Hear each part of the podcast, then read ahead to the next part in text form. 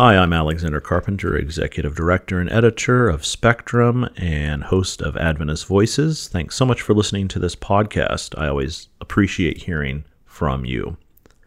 I'm kicking off a new series. It'll be intermittent, rolling out over the next weeks and months, focused on one thing community engagement. This is not a theoretical conversation. I'm talking with the people who practice it, who have, who are, and who will be focused on it vis a vis evangelism. I'll start off today talking with David Jamieson, who is the new president of Upper Columbia Conference in the Pacific Northwest of the United States. Before that, he was pastor of Church of the Valley in British Columbia for 20 years.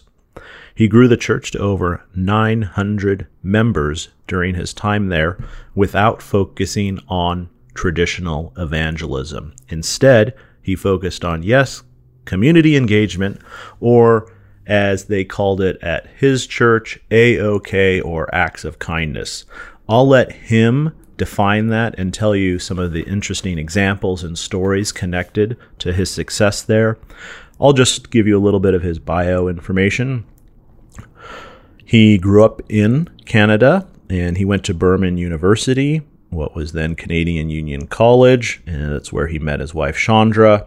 He got his Master's of Divinity and his Doctor of Ministry from Andrews University, focused in evangelism and church growth, which I think is interesting given the stories you're about to hear. Thank you so much for listening to our podcast. Yes, I knew Sister White. Will not fear. The kingdom is alive. The kingdom's on the move when the poor and the meek and the hungry and the lonely. Oh, I'll never forget it. Welcome to Adventist Voices, Spectrum's podcast. I'm Alexander Carpenter, and I'm honored to be joined by Pastor David Jamieson, the president of Upper Columbia Conference. And I want to thank you for joining us today. So good to be here with you, Alexander. I'm looking forward to talking to you about your role there at Upper Columbia Conference. But before we do that, I want to talk about your uh, previous life as the pastor of the Church of the Valley in uh, British Columbia. And uh, you are new in your role here as the president of a conference, but that's not the first time. You actually uh, were the president of uh, the Newfoundland Conference. And so I think your uh, history is really fascinating, and I think there's some lessons for uh, church leaders and all us laity as well as we think about how we can become um, uh, productive members of our community and our local church. So let's get started. Um, can you just talk a little bit about what your vision was as a pastor? You know, I have been pastoring, you could say, for 36 years. And there are several things that immediately come to mind. I would not pastor a church without having a vision, first of all. I believe that a leader needs to uh, spend some time with God and ask God for a vision for the context that he or she finds herself himself in. And then secondly, you know, as we journey through pastoral ministry, we want to be able to cast that vision to a congregation in such a way that uh, they become excited about the mission of Jesus to reach out to lost men and women and boys and girls for the kingdom. That has been uh, another passion of mine that the church be outward focused, reaching to the lost, just like Jesus said in Luke 19 and verse 10 I've come to seek and to save that which was lost. Um, it sounds uh, that's a very clear vision. Uh, I didn't hear the word evangelism in there. Um, and I also am curious how you have been able to uh, grow one of the largest churches in the North American division, Church of the Valley, uh, last count had over 900 members. Um, how did that happen without doing um, evangelistic series every few uh, years? Well, you know, we began to put into practice Ministry of Healing, page 143. Christ method, quotes, alone will bring true success in reaching the people. And she talks about how Jesus mingled with men as one who desired their good he sympathized with them, ministered to their needs, won their confidence. Then he bade them follow me.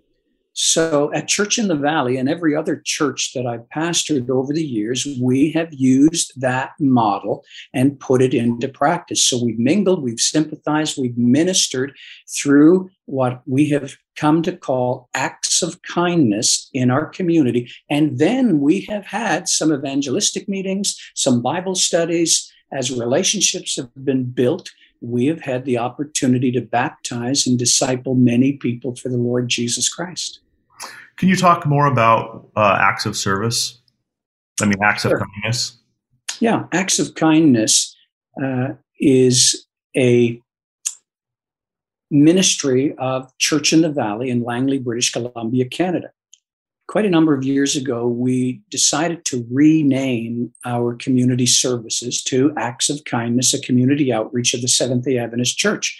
We believe that that branding, that that marketing would resonate with people in the community. And we were absolutely right. A-OK, acts of kindness. Nice. And so during the 20 years of ministry there, A-OK has become known all throughout the lower mainland of British Columbia and, and far beyond that.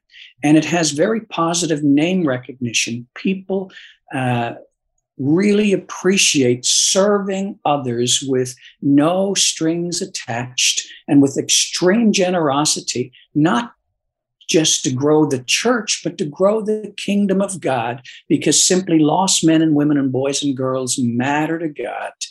And so these were some of the foundational principles that we established AOK, acts of kindness, upon. And people in the community uh, began to resonate with it, love it, and even support it. I want to hear about some of those acts of kindness uh, programs. Um, you know, often I think in churches, there's some very clear roles pastor, deacon, um, uh, someone running the sound, teaching some of the Sabbath schools. Uh, but uh, I think for folks who have uh, other skills, they sometimes wonder what they're doing there. Uh, and I, what I know about acts of kindness is that you really found a way to uh, give opportunities for people with a huge range of talents, including golfers. So tell us what were these what were these opportunities? Absolutely, I love to talk about this. you know, let's say it was 20 years ago at least, we stumbled upon a secret, I call it. And that is that when you activate people according to the talents, skills, passions, and abilities that are already residing within them and invite them to use all of those skills, passions, abilities, and talents for the Lord Jesus Christ, amazing things happen. First of all, people say, You mean to say that I can use my mechanics skills to make a difference in this world for Jesus? And the answer is yes. And others say, Can I use my construction skills? I love to use power tools and hand saws and hammers. Can I use that for Jesus? Absolutely. And those who enjoyed cooking and baking, we invited them to do that for Jesus. Why, you could do Tupperware for Jesus if you'd like, anything. And so we had the privilege of leading people to do that, including the golfers. And so those that wanted to be involved in using their construction skills, we invited them to become a part of an extreme home repair team. And we basically, uh, an associate pastor and I were watching the television show uh, Extreme Home Makeover, and we said, we can do that and we didn't want to take their name and, and have any copyright issues at all. So we called ours Extreme Home Repair. And during the 20 years that I served at Church in the Valley, our team essentially totally renovated and restored homes, 20 of them for 20 families who were in desperate need. Wow.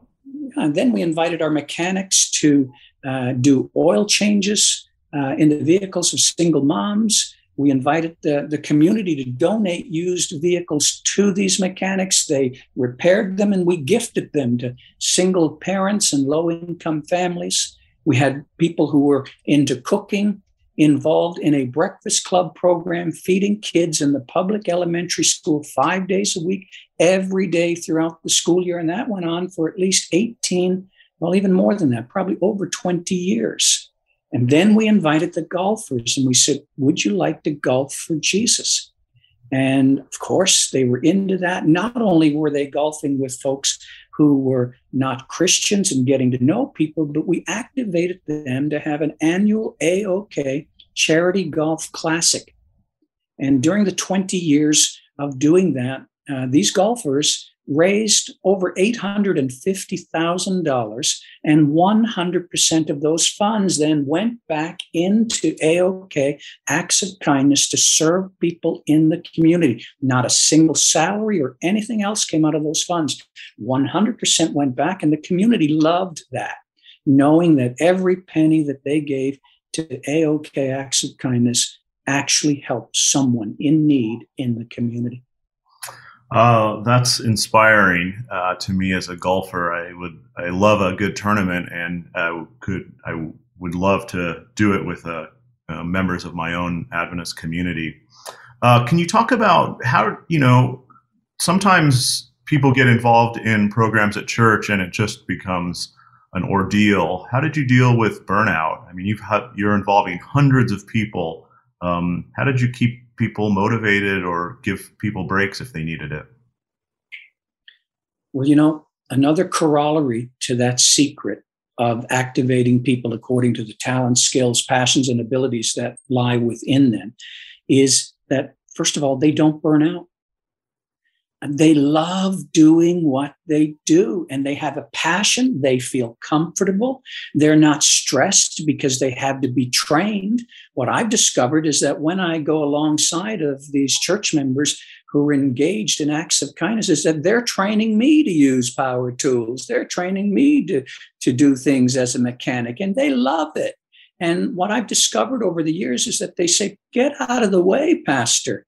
This is our ministry. We love doing this. And so I have not seen any of them burn out. The, way that our teams seem to decline is when actually some of these members pass away. They keep going as long as they possibly can because they love doing their passion. And again, there's no training required. And so this is, you know, the amazing aspect of this whole way and method of doing things, it's I really believe it's a part of Christ's method alone. Hmm. Let's talk a little bit about your history. You went to um, uh, college there, uh, what's now Burman University there in Canada. You went to Andrews University for your graduate work. How did you uh, get into pastoring? I attended an evangelistic series in probably April of, uh, let's see, 1980. I had some Bible studies then, thereafter, with a pastor, and was baptized on September the 12th, 1981, over 40 years ago. And I feel like I had a unique experience. I was only 19 years of age, which is an interesting time to be joining a church. And I remember having a grace experience with the Lord Jesus Christ. On Friday evenings and Sabbath, I'd go into my bedroom and I'd listen to some gospel music. And uh, one of the songs uh, that I remember listening to, and actually it was a cassette at that time. Uh, it wore it out so much I had to purchase another cassette of the same song, and it was "What a Difference You've Made in My Life." Hmm. And Jesus made a difference in my life, and so um, shortly after that, I went on in 1982 uh, to a camp meeting, I guess it was, and Elder Jerry Karst, the conference president in Newfoundland at the time, made a call and said, "Is there anyone out in the audience who uh, is a young person that feels called to the ministry or called to the teaching ministry. Well, all of a sudden, I felt myself going forward to this call for the gospel ministry and have never looked back. Uh, it has been uh, what I have been uh, designed to do, called to do. Went on to Canadian Union College, now Burman University, met my wife, Chandra, there. We've been married for 36 and a half years, four incredible kids, and so on. Uh, all of them still in the church, um, still have a relationship with the Lord Jesus Christ, and so on. And so it's just been um, an incredible journey for me. And I would say some miracles have happened along the way.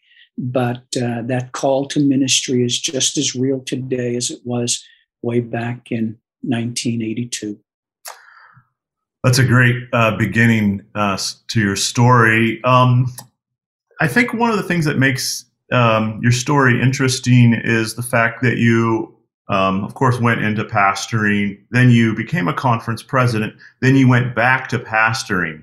How did um, I was actually at a recent forum meeting where folks were talking about the fact that we kind of have a, a, a funny idea in our church where we think of it, you know, if you're a successful pastor, then you become an administrator. And um, that doesn't always um, serve the church well and um, often we lose a lot of really great pastors in our churches as a result of that. What made you step uh, uh, into uh, pastoring again?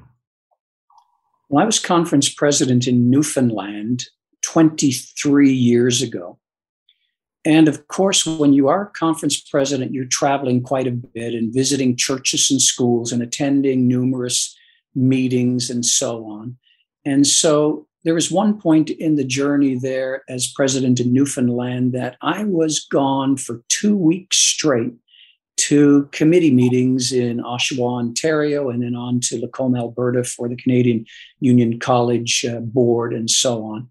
And while I was gone, my wife was back at home with our four children. They ranged in age then from six months to 10 years of age, two daughters, two sons. They all got sick uh, with the flu, I guess, at the same time, so much so that my wife had to take them to the hospital. And the doctor said, Where's your husband? And that must have sparked something in her. When I got back from that trip, they, uh, my wife said, and the kids said too, Daddy, we'd like to have a family council because we would do that once a week or so and talk about family and vision for our life together.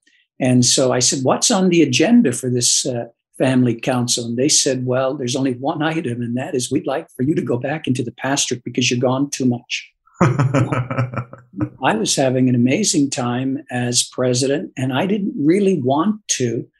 Uh, we would always take a vote at our family council, and so we did. And even with the six month year old, someone held up his hand, and the vote came out five to one in favor that I go back into the pastoral ministry simply because my family was too young for me to be away from them for so long. The other thing that really spoke to us at that time was as I attended uh, committee meetings, president's meetings, and so on, there were numerous, and I, I mean not just one or two, but numerous individuals who came up to Chandra and I while we were there at meetings holding a, a six month old uh, son. And they'd say, David and Chandra, wow, you're so young to be doing this. And uh, we just want to give you some advice. And they said, if we have one regret, it is simply that our kids are no longer with us in the church. Hmm. And after hearing that several times over, uh, it dawned on me that we needed to put God first, family second, ministry third. And so I made that decision with the five to one vote to go back into pastoral ministry and went from the Newfoundland Conference to become Church in the Valley's lead pastor and was there for 20 and a half years and gave our family stability Hmm. uh, in every way, uh, spiritually, relationally. They had a home base, a place to call home. And I believe that because of that, and the fact that we also uh, made sure that Chandra, as a mother, was home with them in their early years until they eventually got into school, that we laid a foundation for them that has been an incredible blessing to them in every way. And then spiritually, because they're all in the church, active in the church, in a relationship with Jesus. And, you know, that's a testimony in itself, I believe, in regards to how God can lead. And uh, so that's a little bit of, of that story. Thank you for sharing that. Uh, I love the visual of that family council meeting. You're um, relatively new in your role as we're talking right now there at Upper Columbia Conference. And you've already talked about some things, you know, you were before it, in this role, you were attending a lot of meetings. Um, you, I'm sure, as a pastor, thought, you know, if my conference would do this, if my president could do this, this would really make a difference in the church. Now you have an opportunity there. I know you're still, you know, in that kind of early stage of kind of gathering facts and and putting together your um, team and vision. But can you talk about some things that are important for you um, that you think could be helpful. You've got young pastors out there. You've got churches that don't really know um, what their vision is. Um, you know, how are you going to kind of tell your church uh, um, boards that you meet with that you want them to get into uh, acts of kindness? Is that um, where where what are some specific things that you think could really make a difference at Upper Columbia? Well, you know, we've had the opportunity to serve as a president uh, numerous times over the past 20 years, and we've always said no. Uh, this particular time, given an invitation to serve as president of the Upper Columbia Conference, I said no twice, and uh, but couldn't shake it. I was enjoying ministry at Church in the Valley more than anything, and uh, built a brand new facility there with everything needed to uh, reach forward into the community in even greater ways. But it seems like God was calling me to come to Upper Columbia Conference. And I believe it's because um, it's time for uh, me to maybe have an opportunity to demonstrate that uh, this vision for reaching lost men and women and boys and girls for the kingdom through Christ method alone, Ministry of Healing, page 143, can uh, definitely work in a conference as well. And so we've come to love on pastors and teachers and, and office staff and to uh, cast a vision towards the model of Christ's method alone. And uh, we believe that as uh, we move forward together, asking God for specifics of a plan, because I've been sharing already with pastors, teachers, and leaders. I don't have a plan, but I know someone who does have a plan. And if we come to him and ask in faith, believing that he is able to do something, that we are going to see miracles take place with our own eyes and then we're going to fall down on our knees and we're going to laugh and we're going to cry. And because of God's great miraculous power, we're going to say, We didn't do any of this. God has done it. And we're just getting the opportunity to be involved in a thrilling and invigorating, exciting ministry on His behalf, reaching out to one more again, lost man, woman, or boy and girl for the kingdom. And so uh, the acts of kindness model tying into ministry of healing, page 143, I, I believe that's what God would like to see us uh, zero in on to engage with people in the community, to serve them with no strings attached, again, with extreme generosity, to grow the kingdom of God and not just the church simply because lost men and women and boys and girls matter to God. And knowing that service costs you something, but it is the pathway to God's miraculous blessings. And so we're at the beginning of our journey. Were looking for God's exact vision of how to go about uh, serving people, making a difference in their lives so that they might be open to hearing what I call the most wonderful message in the entire world. And that is the Seventh day Adventist message that we've been given when it's presented in a twofold context in the context of the three angels' message that's dear to us, but also through the grace of the Lord Jesus Christ as we reach out to people in the communities around us. Well, thanks for sharing that. Uh, I've really enjoyed talking with you, learning about the history uh, and the vision that has uh, made our uh, our global, uh, at least this part of our global Adventist family, uh, flourish. Um, I wish you all the best in your role mm-hmm. there. And uh, again, thank you for talking with the Spectrum community. Thank you so much for having me today, Alexander. God bless. Yes, I knew Sister White. We will not fear. The kingdom is alive. The kingdom's on the move when the poor and the meek and the hungry and the lonely I'll never forget.